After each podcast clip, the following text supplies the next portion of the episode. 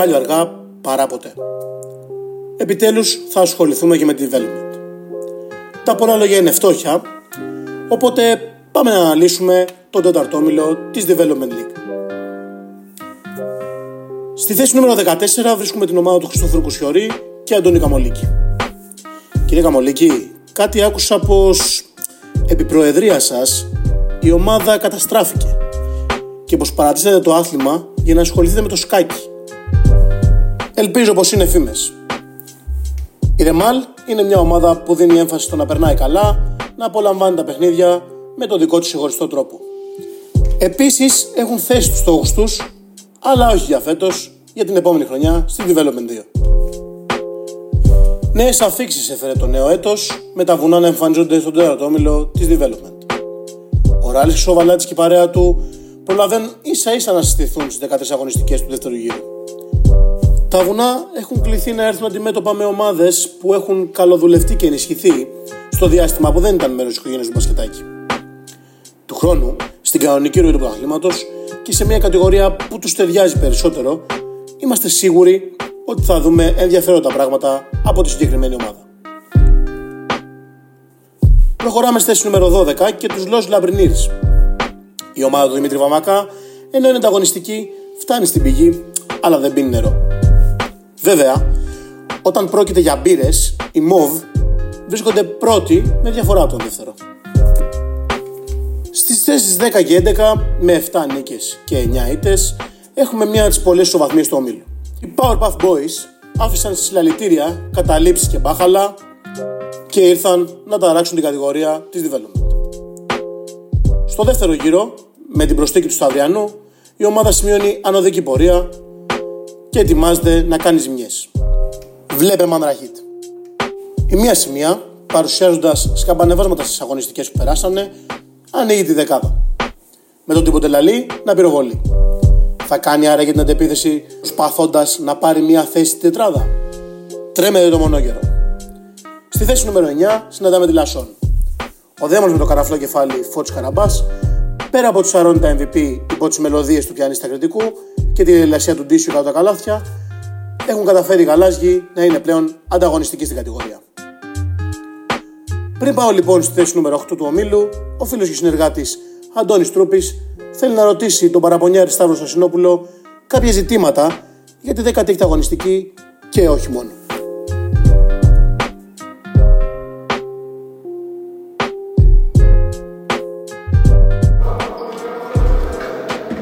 Καλησπέρα Σταύρο. Τι έφταξε και η ομάδα ενώ ξεκίνησε τόσο καλά στο πρώτο δεκάλεπτο ενάντια στη Λαμπόλα Τεμπαπέλ στη συνέχεια ήπιατε θάλασσα. Τι έφταξε Σταύρο Στασινόπουλε. Εμένα βέβαια πρέπει να σου ομολογήσω ότι άλλα πράγματα με ενδιαφέρουν πάνω από τα αγωνιστικά. Στη συνέντευξη πριν τον αγώνα μου είπες ότι είσαι μοναχική ψυχή και εδώ θα ήθελα να ρωτήσω Σταύρο Σασινόπουλε ποιο είναι αυτό το κορίτσι που σε έκανε μοναχικό καβαλάρι και μοναχική ψυχή; Φίλε Αντώνη, το μάτς αγωνιστικά νομίζω δεν χωράει πολύ σχολιασμό. Όπως είπες πέρα από το πρώτο δεκάλεπτο, μετά το μυαλό μας ταξίδευε, μάλλον στο τρίμερο της καθαράς Δευτέρας για το υπόλοιπο παιχνίδι. Και όπως έχουμε δει πολλάκις, η Λαμπόλα είναι ομάδα που δεν αφήνει ακόμα και με πέντε παίκτες ανεκμετάλλευτες αυτές τις ευκαιρίες. Τώρα ο ρόλος μου ως πρόεδρος πέρα από ο παίκτης θα δείξει άμα σε επόμενα 2-3 παιχνίδια μπορούμε να σηκώσουμε κεφάλι ψηλά ή θα πέσουν πρόστιμα.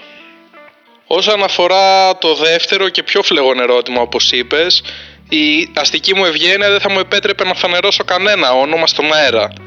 Ωστόσο, είσαι προσκεκλημένος μετά από κάποιο μάτς μας, στην κρεατοφαγία και στις μπύρες που ακολουθούν, να έρθεις, να ακούσεις με λεπτομέρειες, άμα θες μπορεί να φέρεις και τους παπαράτσι σου και θα ακούσεις με λεπτομέρειες άμα θέλουμε έτσι να κυτρινίσουμε λίγο την εκπομπή. Η επίσημη δήλωση που μπορώ να κάνω είναι ότι το βράδυ της 14ης του Φλεβάρι θα πίνω το κρασί μου δίπλα στο τζάκι και θα έχει ανάλυση γιατί στις 18 έχει ντερμπάκι με κόμικ μάστορα. Πρόεδρε, άστιγα το φαγιά προς το παρόν, τις μπύρες, τα τριήμερα και τη γιορτή των ερωτευμένων, καλά κι αυτά, δεν λέω. Αλλά αν ο στόχος σας είναι τα play-off, με αυτό το σκεπτικό δεν σας βλέπω. 8η θέση λοιπόν η Φιωρετσίνα. Αλκοολικός Αστέρας και Lobsters ισοβαθμούν στις θέσεις 7 και 6 με 9 νίκες και 7 ήττες. Κάποια σκοτεινή μαγεία περικλείται στο τοπέδο του Αλκοολικού Αστέρα διότι κάθε χρόνο υποβεβάζεται και παρόλα αυτά καταλήγει με τον έναν ή τον άλλον τρόπο στη development. Ο πρόεδρος Άκης Αντωνόπουλος στις τελευταίες του δηλώσεις είπε πως οι συμπαίχτες του είναι κουκουβάγες και πως προτιμάει βραδινά μάτς καθώς μόνο έτσι γεμίζει ο πάγκος της ομάδας. Δήλωσε επίσης πως ο Όμιλος είναι τρελός γιατί με μία νίκη βρίσκεις στην τετράδα και αντίστοιχα με μία ήττα μπορεί ακόμη και να πέσεις. Στυλάκι ο Μίμης, πρωταθλητισμό οι Lobsters. Η Αστακή υπό την καθοδήγηση του Κρίστα Νικίδη, ο οποίος όταν δεν βαράει τρίποτα από το κέντρο κάνει μαεστρική διαχείριση του ρόστερ. Αν συγκεντρωθούν και νικήσουν στα ντέρμπι, θα βρουν σίγουρα μια θέση στη τετράδα. Άλλη μια ισοβαθμία συναντάμε στις θέσει 5 και 4. Pink Flamingos και Σεν Πάολι με 10 νίκες και 6 ήττες. Τα Flamingos έκαναν ένα διάλειμμα από τα παρκέ της διοργάνωσης και επέστρεψαν αρχικά για να γιορτάσουν με τα 10 χρόνια μπασκετάκι, καθώς αποτελούν μία από τις ιστορικές ομάδες, και δεύτερον για να αποδείξουν ότι το Pink είναι το New Black και θα φορεθεί πολύ στην κατηγορία. Στην πολυπόθητη θέση νούμερο 4 συναντάμε τη Σεν Πάολη. Η αρμάδα του Κωνσταντίνου Καραμπά, αρκετά πιο οργανωμένη σε σχέση με πέρσι, δίνει τον καλύτερο του σε αυτό για να κατακτήσουν μια θέση στα play-off. Επίσης κομβικό χαρακτήρισε το επόμενο παιχνίδι απέναντι στη Χιορετσίνα. Πάμε παρακάτω. Α, να και κάτι που πραγματικά δεν περίμενε κανείς. Άλλη μια ισοβαθμία στις θέσεις 3 και 2 Μάντρα Χιτ και Κόμιτς Μάστορας.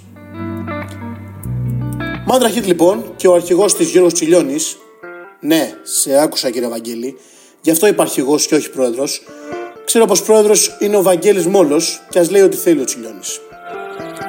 Ο κορμός της ομάδας παρέμεινε ίδιος και τα παιδιά έχουν χτίσει πάνω σε αυτόν. Κατά την ταπεινή μου άποψη, αν και νωρίς ακόμα για να κρίνουμε, θα τους δούμε playoff, αρκεί να μείνουν συγκεντρωμένοι. Ο κόμιτς μάστορας του Αντρέας Σερεβέτα βρίσκεται στη δεύτερη θέση, άλλη μια υποψήφια ομάδα για τα playoff. Παρά το γεγονός ότι μας έχει μία στο κρύο και μία στη ζέστη και γενικά παρουσιάζει μεγάλη στάθεια, βρίσκεται μία θέση κάτω από την κορυφή του ομίλου και θα χρειαστούν σίγουρα ένα μερεμετάκι αν θέλουν να χτυπήσουν τη λαμπόλα στην κορυφή. Σε αυτό το σημείο και λίγο πριν κλείσουμε με το πρωτοπόρο του ομίλου, να ακούσουμε δύο λόγια από τον coach Αντώνη Αβούρη που θα μας μιλήσει για λογαριασμό της ομάδας του Λαμπόλα Τεπαπέλ. Πάμε να δούμε τι έχει να μας πει. Καλησπέρα και από μένα. Καλησπέρα από το πλανήτη Λαμπόλα Τεπαπέλ. Ε, είμαι πολύ ευχαριστημένος που βρίσκομαι σε αυτή τη θέση ε, που μου δώσαν τα παιδιά την ευκαιρία το καλοκαίρι και ανέλαβα αυτήν την ομάδα. Ε, εντάξει όπως φαίνεται πάμε πολύ καλά.